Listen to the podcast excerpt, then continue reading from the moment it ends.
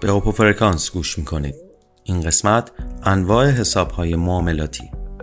سلام به همه علاقمندان بازارهای مالی. خوش اومدید به یه قسمت دیگه از پادکست اوپو فرکانس امروز می‌خوایم به طور اختصاصی درباره انواع حساب های معاملاتی در بازار فارکس صحبت کنیم و ویژگی های هر کدوم رو با هم بررسی کنیم.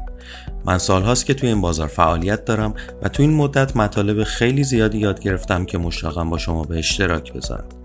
خب برای اینکه بتونید در بازار فارکس معامله کنید و درآمد داشته باشید باید حتما یک حساب معاملاتی داشته باشید.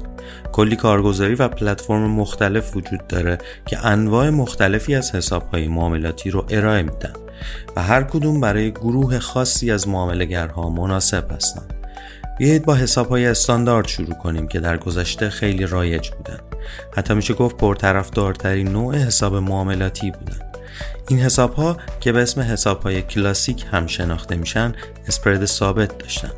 یعنی چی؟ یعنی تفاوت قیمت خرید و فروش روی اونها معمولا عدد مشخصی هست و به شرایط بازار بستگی نداره. مزیتشون اینه که معمولا قیمت هایی که به شما میدن دقیق هست و خبری از ریکووت نیست. تازه اهرم یا لورجشون هم می‌تونه تا 2000 برابر بالا بره. به همین خاطر هنوز هم حساب های استاندارد انتخاب بسیاری از معاملگرهای با تجربه هستند. از طرف دیگه حساب های تمرینی یا دمو هم گزینه خیلی خوبی برای تازه کار هاست. این حساب ها شرایطی دقیقا مثل حساب های استاندارد رو برای شما شبیه سازی می‌کنن. با این تفاوت که پولی که در اونها استفاده میشه واقعی نیست. برای همین ریسک معامله کردنتون صفر میشه و تازه کلی فرصت برای تمرین با امکانات مختلف پلتفرم رو پیدا می‌کنید. اگه می‌خواید آروم آروم وارد مبحث جدی تریدینگ با پول واقعی بشید اما نمی‌خواید ریسک زیادی بکنید حساب های مینی و میکرو یه گزینه مناسب برای شماست. توی این حساب ها حداقل مبلغی که برای باز کردن حساب نیاز دارید کمتره و طبیعتا ریسکتون هم پایین میاد.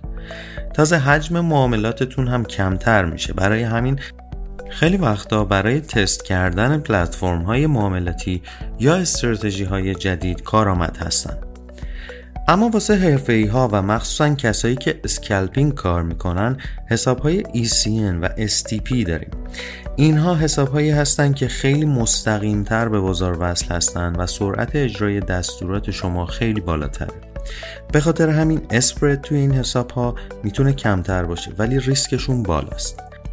اما اگه به دنبال این هستید که فارکس رو بیشتر به عنوان یه روش سرمایه گذاری نگاه کنید حساب های social trade می‌تونه گزینه خیلی خوبی باشه.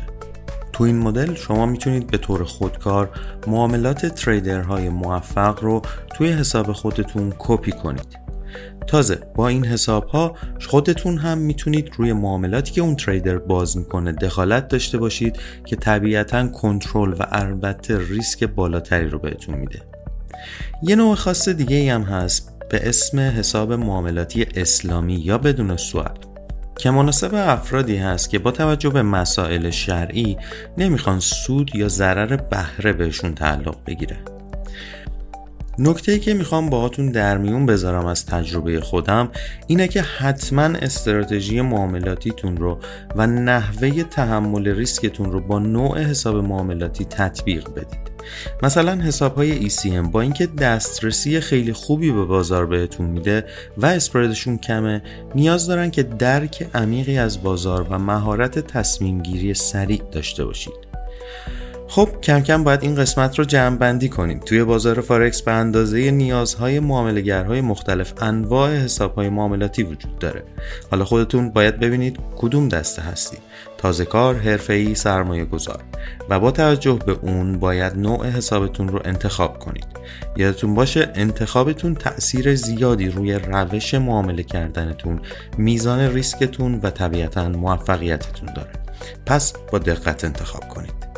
ممنون که توی این قسمت از اوپو فرکانس با ما همراه بودید. برای دنبال کردن اوپو فرکانس و شنیدن روزانه محتواهای صوتی ما که شامل تحلیل، آموزش و سیگنال های خبری میشه ما رو در پادگیرهای پرمخاطب follow کنید.